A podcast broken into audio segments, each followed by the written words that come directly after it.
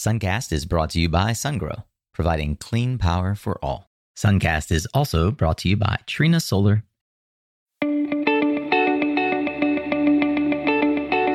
Hey there, solar warriors. I'm Nico Johnson, and this is SunCast. Each week, I pull back the veil on the life and business insights of cleantech entrepreneurs building the most noble and impactful companies of our time. I hope what you learn from this conversation is a catalyst for your own growth. So thanks for tuning in, and welcome to our tribe.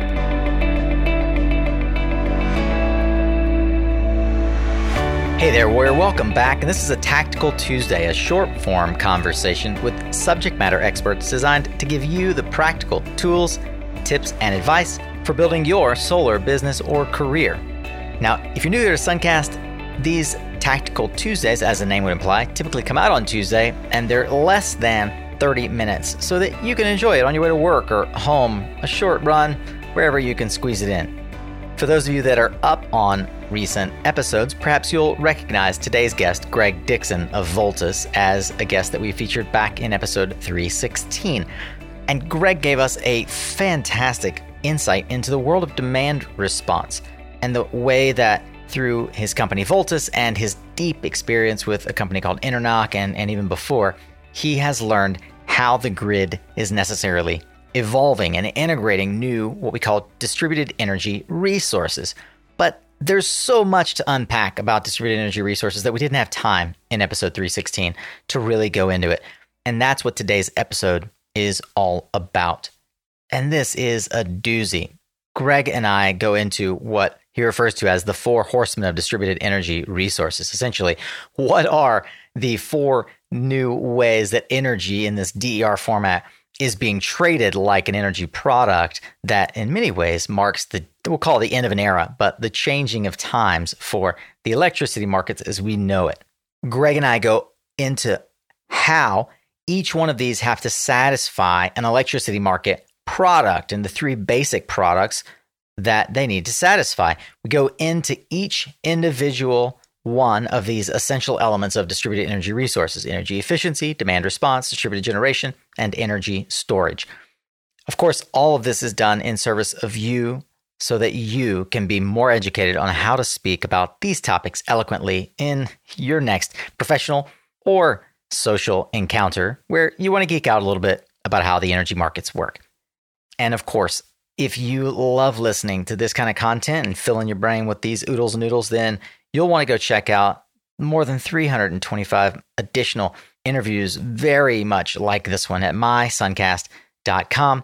I would encourage you to go ahead and hit subscribe right there in the podcast player that you're listening to, Spotify, iTunes, you name it, so that the very next SunCast episode shows up right inside your little notification drawer. And lastly, one selfish ask is, would you take some time to rate and review it so that others in this holiday season, while we are taking time to try to catch up on our podcasts, will discover SunCast on their very own, just like you did either this week or once upon a time. If it's been helpful to you, would you do that? Maybe just call it your season's greetings and holiday gift to the SunCast community. Rate and review in iTunes or Spotify, wherever it is that you listen, and help others find the show. I'd be ever so grateful. But for now, let's get ready to tune up your skills, Solar Warrior, as we tune in to another Tactical Tuesday here on SunCast. Okay, as promised, we have Greg Dixon back from Voltus Incorporated to talk all about how D E Rs are structured, how they matter to you as an energy professional, and what you need to know to be able to have at least an interesting dinner conversation about this very complex topic. Greg, welcome back to SunCast. Thanks, Nico. Man, uh, we got some great feedback from the phenomenal episode that we did with you back in November. You guys are having a great run. Uh, congratulations again on your Series B raise. How are things going since the raise? Crazy. Just the way we love it. I can only imagine. I can only imagine.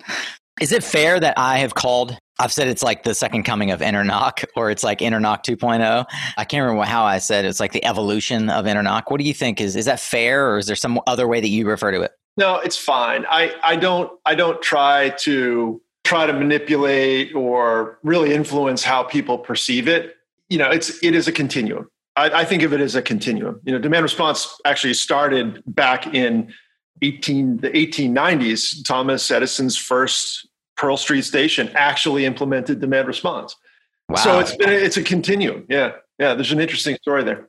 You know, when Thomas Edison completed the Pearl Street Station in Lower Manhattan, it was the world's first commercially available electricity production to power lights in, on Wall Street. And what he realized is when demand for lights was at its highest was in the, you know, late afternoon, early evening of the winter, and the demand exceeded the power production of his power plants. And so he charged people more during those hours. That's the earliest form of demand response. And so people responded to that by being more conservative with how they consume lighting. And that is literally the first form of demand response. Oh, that's interesting. So demand response in a way is a form, I mean, it's variable pricing. That's um, right. You know, California residential tiered energy structure is a, in a, in essence, by your definition, a form of demand response. That's exactly right. Time of use rates are demand response. How interesting. Well, we're going to get into some really interesting market mechanisms that make all of that work for us. And there's a bit, you know, it's a bit complex to say the least. You've spent the better part of the last, uh, you know, couple of decades helping the market evolve the way that these demand response or uh, distributed energy resource mechanisms interact and how to create electric market products around them that are tradable. So I thought it'd be fun to bring you back on the show and talk about what you've called the four horsemen of D E Rs. So D E Rs, for those who aren't following along or maybe new to the shows, d- distributed energy resources. And if you did miss the episode with Greg to be in, in the beginning, it was uh, just before Thanksgiving, the week before Thanksgiving in November. I'd encourage you to go back and listen to that episode of Greg and Voltus to get the backstory. Today, Greg and I are going to talk all about the four horsemen of D E Rs. Now, Greg, when we talk about D E Rs, I think that it is important to get down to what Silicon Valley would call first principles. And you mentioned that there are a few really important concepts to really understand before you can grasp D E Rs and the four horsemen as the essential elements of how distributed energy resources work. Could you dive into that a little bit? Yeah, sure. So, you know, one of the things that's really important for anyone in clean tech, clean energy, climate tech, whatever the, the term of art is being used most frequently, need to understand are the principles of electricity markets. And there are three fundamental products that all electricity markets need. They need capacity, they need energy, and they need ancillary services. And the way to think about those three products is capacity is the peak output of all generation and supply, including those uh, resources on the demand side of the equation, when they're all stacked together and they're producing their maximum output. You can think about it like your car. Your car engine head might have a, a peak horsepower rating of, say, three hundred horsepower, but when you're driving it down the highway at sixty-five miles an hour, it's probably only putting on about one hundred horsepower. Its peak capacity is three hundred horsepower in this example. Ancillary services are the services that a grid needs to balance supply and demand in real time. And you can think about it as, uh, think about it like your car's transmission, right? You don't want to be redlining your car nine thousand R P M in first gear driving sixty miles an hour down the highway, right? It's not efficient. So this transmission in your car is meant to uh, ensure the efficient use of that capacity in putting the rubber to the road. And so that, that's ancillary services for the grid. And then energy is essentially the kilowatt hours, the megawatt hours, the consumption of electricity over a period of time. And that's kind of like the gasoline in the, in the, you know, the, the gas tank of your car or the amount of lithium ion battery capacity in your electric vehicle. With that as a construct, all D E Rs have to provide some form of those products and, and often stacked together. For instance, we've talked about demand response to provide all three of those things.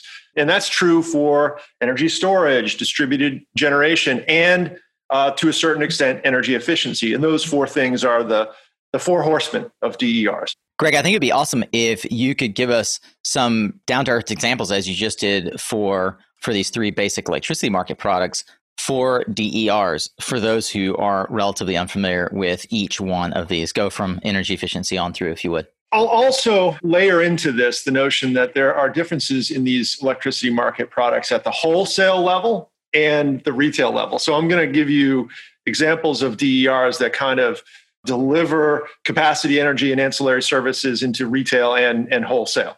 So let's start with energy storage. In fact, I had a, a series of conversations last week with a number of auto manufacturers trying to figure out how do they get more value and deliver more value to their consumers with their electric vehicle fleet.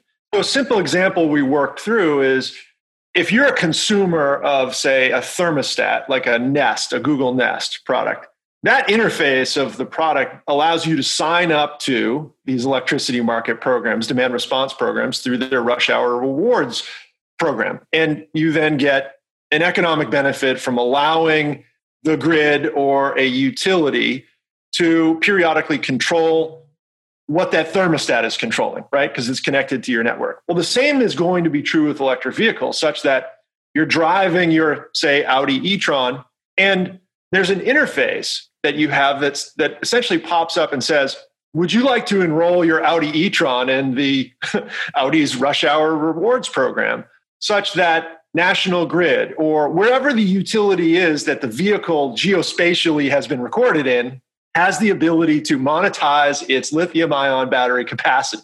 And you then get the ability to select how much of that battery capacity is offered into an electricity market. You then receive a payment, and that payment can be in any number of forms. Maybe you sign up to have it deposited in your PayPal account or a direct deposit into your bank account. But the consumer has a very simple and elegant interface on the dashboard that allows them to monetize the capacity of that D E R, in this case, energy storage, both at the retail level, because the car may be located in Boston in the National Grid utility territory. That's a retail program where the local utility may want to control that unit. In this example, National Grid is also part of I S O New England. Now, I S O New England may want to use that battery capacity for ancillary services to balance the grid in real time. And so now the consumer is signing up that vehicle, and whatever capacity they choose to enroll in, in the examples that we are providing here, capacity and ancillary services, and they get a payment for being part of that program. So that's energy storage. We've talked a lot about demand response, but I'll go back to the Google Nest example. Google has done a great job working with utilities to deliver the capacity, energy, and ancillary services the Nest thermostat provides. By controlling that Nest thermostat, you can provide any three of these electricity market products. Typically, what they're doing is selling that product at a utility level, the retail level. One of the big challenges, of course, is you may have a million thermostats in the New York City area.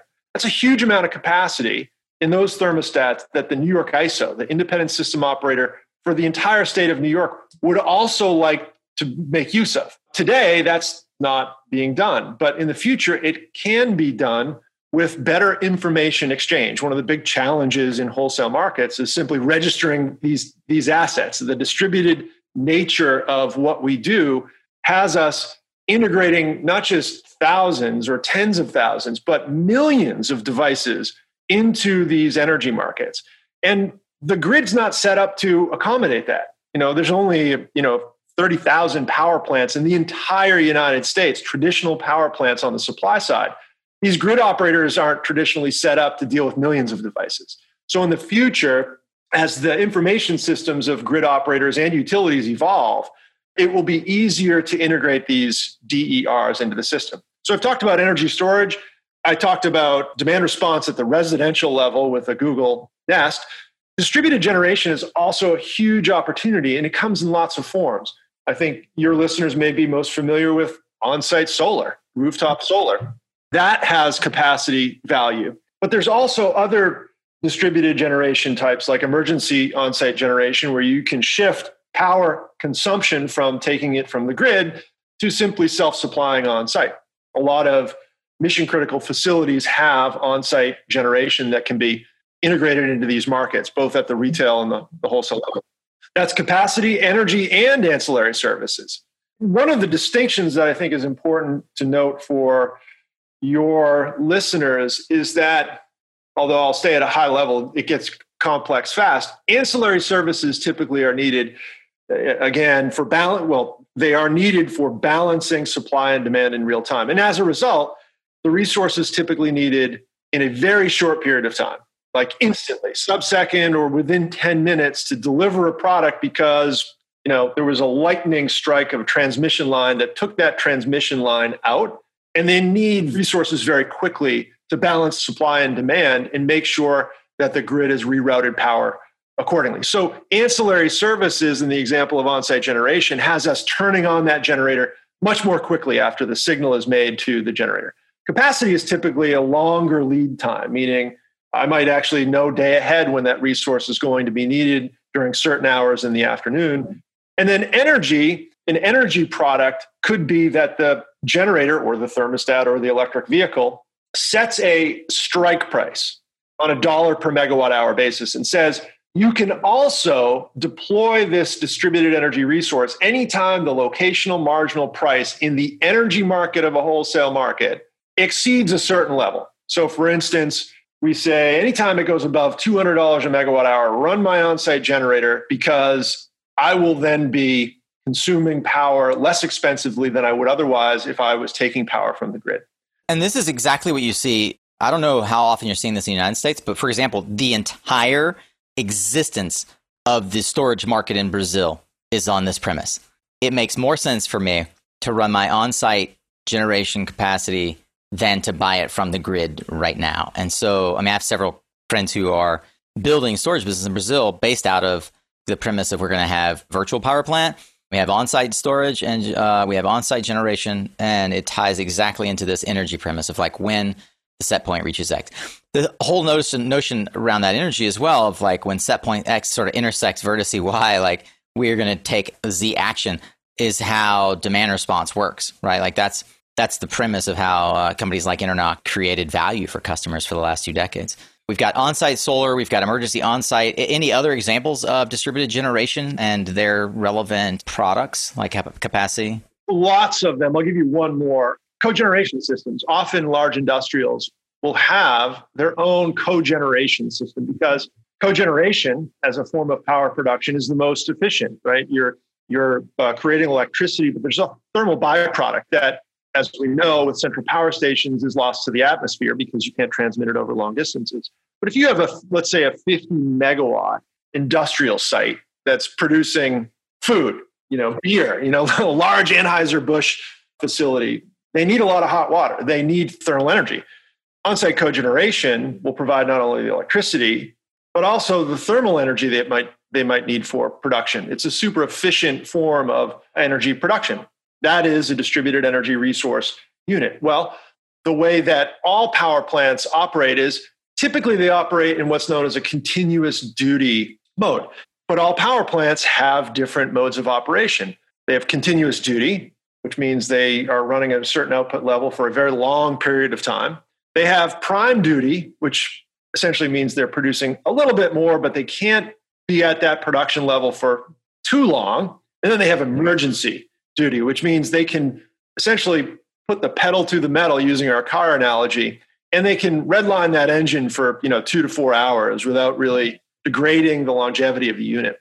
And so you have all these on-site cogeneration systems that, when given a grid signal, can ramp up their production for short periods of time and deliver those three energy market products. And this is one of the amazing benefits that we're now seeing that companies like Green Charge Networks and STEM, you know, were early to tap into from a storage perspective for solar on-site renewables. This is where Bloom is getting a lot of its value, right? The ability to create on-site capacity that gives continuous duty mode if necessary, but more importantly, these prime and emergency duty responses to grid signals. It's super important in places like California where, as we're seeing, rolling brownouts occur.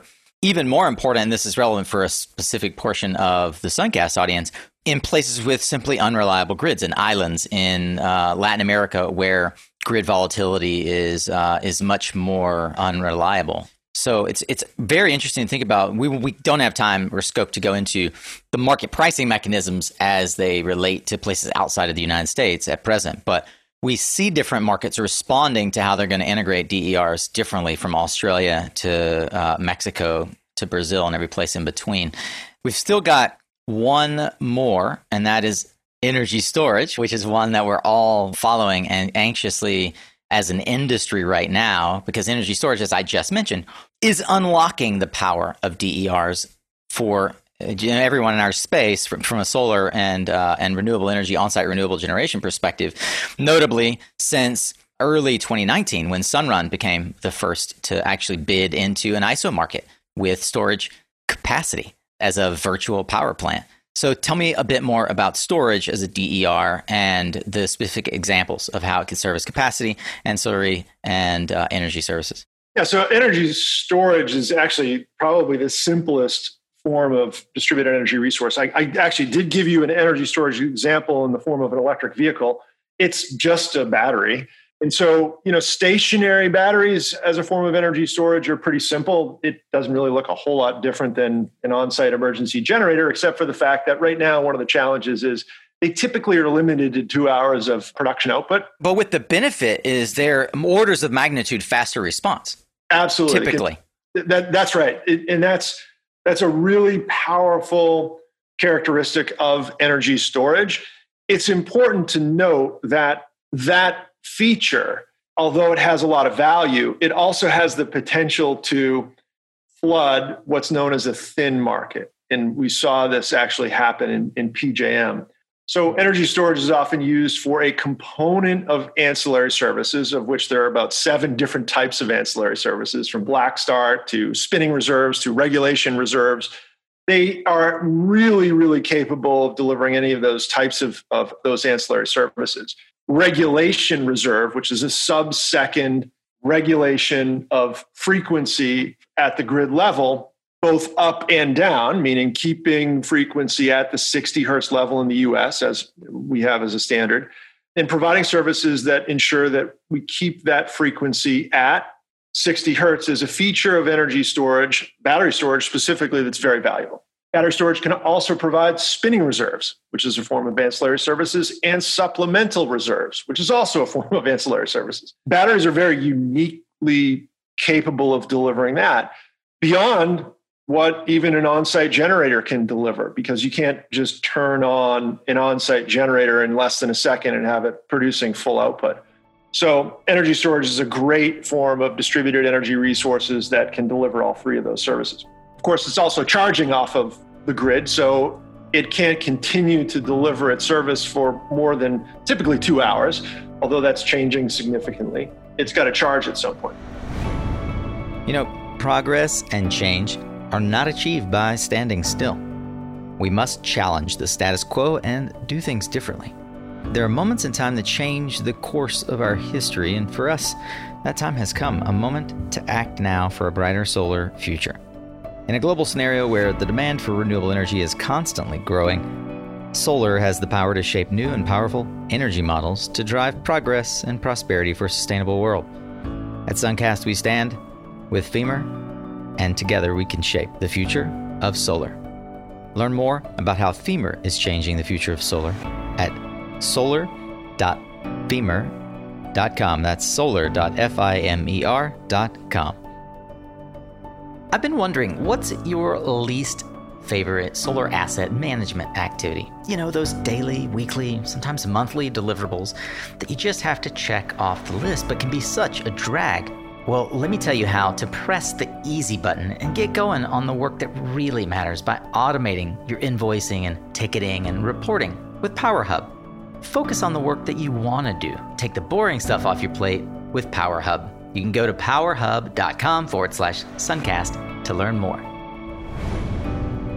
So the final of the four horsemen of D E Rs is energy efficiency, which is a little more difficult for most folks to understand because energy efficiency isn't something that you actually dispatch. So energy efficiency as a capacity resource is, is something that people don't fully appreciate exists in many wholesale markets. And it, the way that it works is is as follows. Wholesale markets have to plan the capacity that is needed to deliver under some planning paradigm. And typically that paradigm is they forecast the peak electricity demand of the hottest summer in ten years. And then they add on fifteen percent for what's known as operating reserves. And that, of course, varies by market. That's essentially how they They plan forward for capacity. And then there's typically a market mechanism to procure that capacity. And that's typically a reverse auction method. Sometimes it's a one-year forward market, a one-month forward market, a three-year forward market in the case of P J M. But with energy efficiency, if you're planning for meeting peak demand in some future period, and you come to that market with the ability to reduce load permanently, it really doesn't look any differently than producing load through a large generator that you plan to have in place during that planning period. So for instance, if you are planning to meet peak demand on a grid that needs one thousand megawatts of supply, and that demand, in our example, using a fifteen percent operating margin, is eight hundred fifty megawatts. But Nico and Greg's energy efficiency virtual power plant comes into that auction and says, I can actually permanently reduce one hundred megawatts of that peak demand through lighting retrofits at everybody's home and all businesses. These market operators will say, great, we no longer have to procure one hundred megawatts of power, traditional power plants. We can credit ourselves with the permanent reduction in demand. And that then is monetized as a capacity resource. So for anyone who is extremely confused about how this works in practice, that is hands down the best example ever given on SunCast. Several of you will know that I used to work with a couple of guys here in Durham, Wildland Energy, now American Efficient, smart, smart investors who are bidding exactly with this strategy into the regional market. If you'd like for me to bring Ben and Mark onto the show to talk about specifically electricity, energy efficiency as a ancillary service or capacity market mechanism in the regional I S O markets, please let me know. Hit me on LinkedIn, hit me on Twitter. I only want to do it if it's something that you guys think would be hugely valuable. I'm not sure that you're going to really appreciate the amount of value that Greg just dropped in your earballs.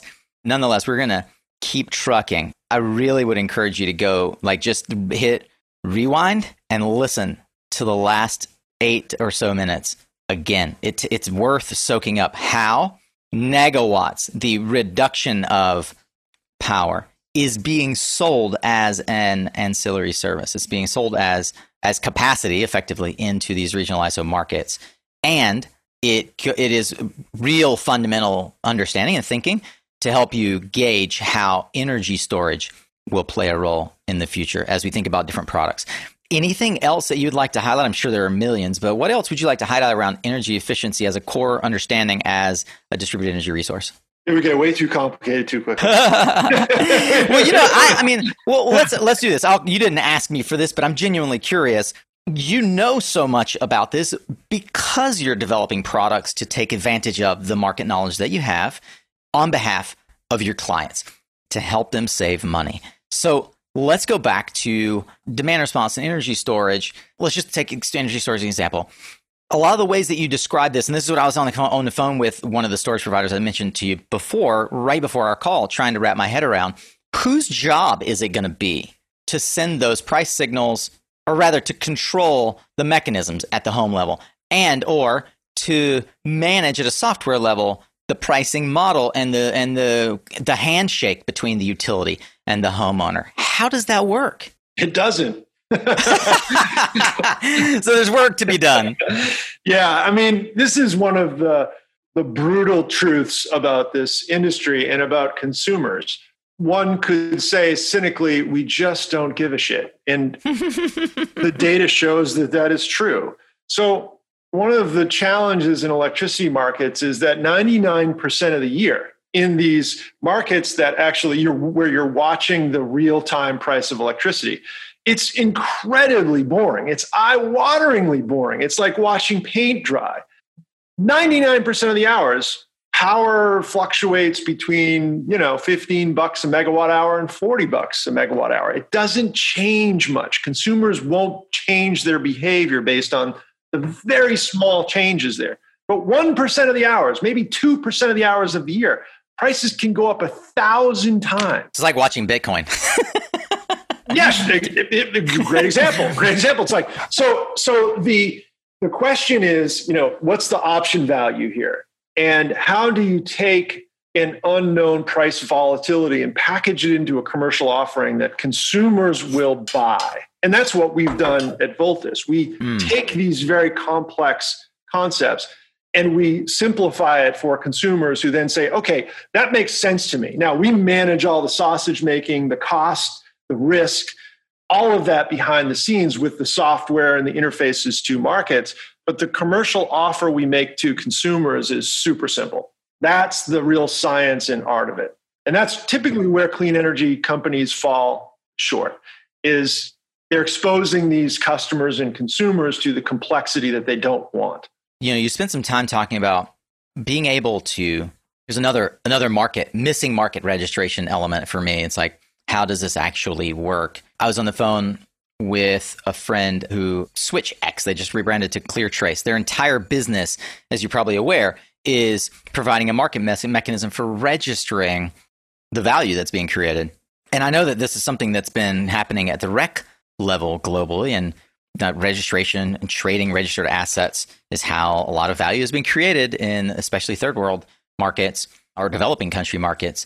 But where are we at as a market for registration of assets in energy markets of megawatts and negawatts through Nest thermostats and otherwise? Like, how does this happen?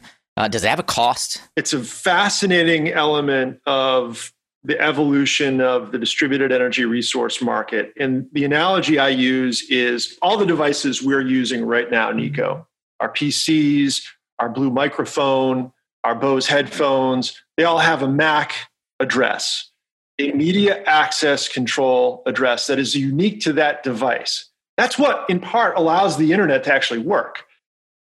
We don't have that in the D E R world, meaning there's no unique identifier of a cogeneration unit, a solar rooftop unit, that once you plug it in, like you do with your Bose headphones, for instance, to the internet, you can deliver certain services to that device as a result of this standard M A C address simply being there. And, and so going back to my analogy with the Audi e-tron, well, that Audi is obviously driving around, and its location where it actually is charging is in a different place than it was, say, in the morning, and a different node on the grid. Well, how do we know that? Right now, we don't.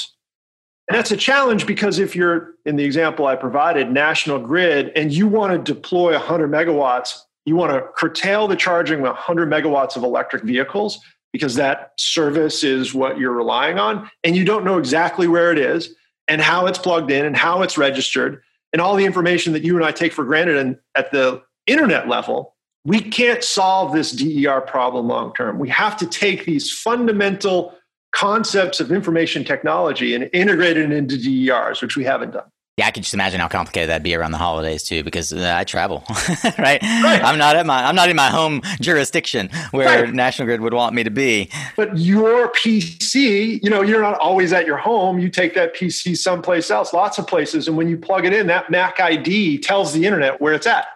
So, is this finally where blockchain can have a role? We're not not talking about crypto yeah, assets. Yeah. We're talking about yeah, blockchain, the, the technology, yeah. a registration. Yeah, yeah. Um, You know, certified trustless registry, right? Where yep. we absolutely know where is that. Is this finally where blockchain can have a real credible role?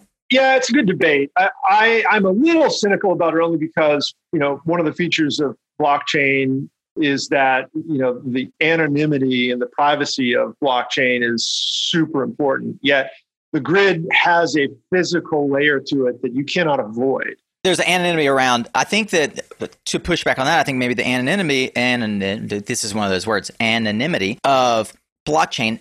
Personally, I see as something that is mostly tied to financial asset ownership. But if you look, I mean, underlying Bitcoin is a uh, you. I can tell anytime Bitcoin is exchanged, as long as I have the address, I can tell who exchanged it, where it was exchanged, how much was exchanged, et cetera. Right. So there is a knowable quantity on the ledger itself. I'll I'll say like this A wasn't a part of the scope of the conversation, so I'm fine if we just move uh, if we move beyond pontificating on blockchain. But it occurs to me that the ability to register these assets, in my view, as someone who's been thinking about this and asking, you know, two hundred plus guests on this show, is one of the fundamental core problems we have to solve before any of this vehicle to grid or any of the other, you know, sort of scalable D E R dreams that we have can be accomplished. So my question to you as someone who plays an important role in this marketplace is, who should we be watching, or where should we be looking for those benchmark signs, those bellwethers that, oh, we're we're getting somewhere? I think it's the internet. The internet is designed in such a fashion that it can inform so many of the challenges that we're trying to address with, with D E Rs. And so I gave you the, the M A C address example. As an industry, D E Rs are nowhere near the sophistication around standards that the, the internet has been developed under. We've got to get way better at integrating those standards into everything that we do. So are these the kinds of standards that a central governing body would come up with? Is this something that anybody in our industry is working on? Yeah, so I triple E is an industry, obviously an industry organization that develops standards that inform, in part, what D E Rs are all about.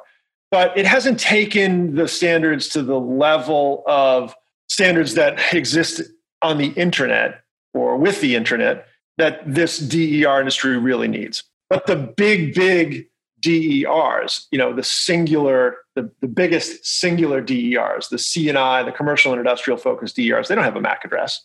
Yeah, and this would be a good question for companies like, uh, you know, I mentioned Sonnen and even Tesla, right? Is how are they addressing, is there a common standard? M A C is a common standard that we all agree to. Is there a common standard that they're working into the software and even the hardware of how these assets are rolled out? Greg, what question didn't I ask about these four horsemen that I should have, or that the listener perhaps is still asking that you are aware of and I'm not? Why is it so hard for us to simply standardize, not only in the U S, but worldwide, how these resources are plugged into the grid? No differently than the analogy that we've been talking about with plugging a device into the internet. The craziest part about what we do is, in the electricity market, it is a network. It's, in fact, arguably the very first network, right?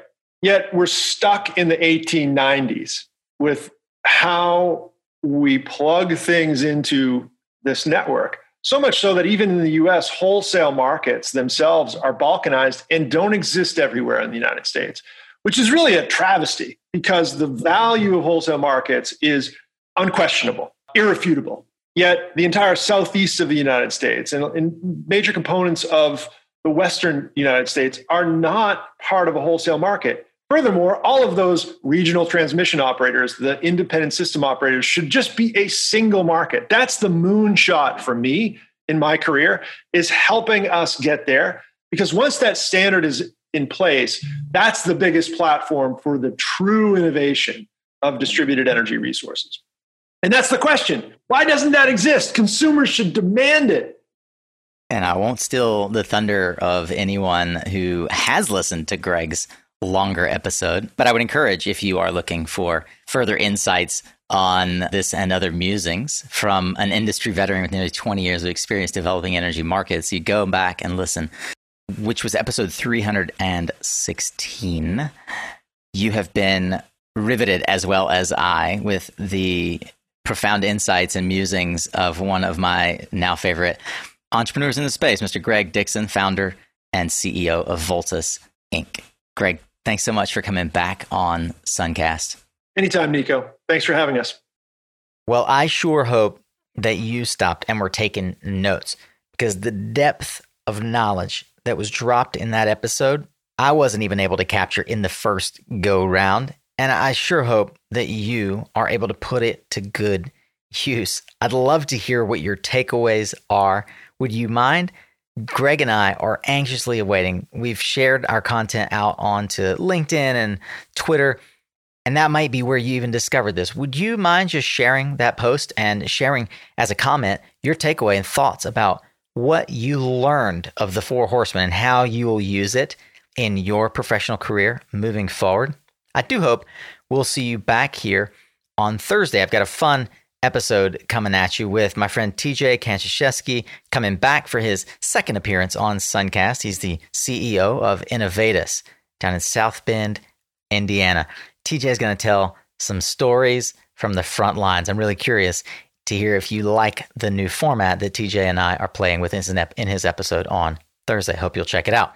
And I also hope that you'll take some time and go check out all of the ways that we've tried to provide additional insights and value at my suncast dot com through show notes, book recommendations, social media, share links, and so much more for this and every single episode on Suncast.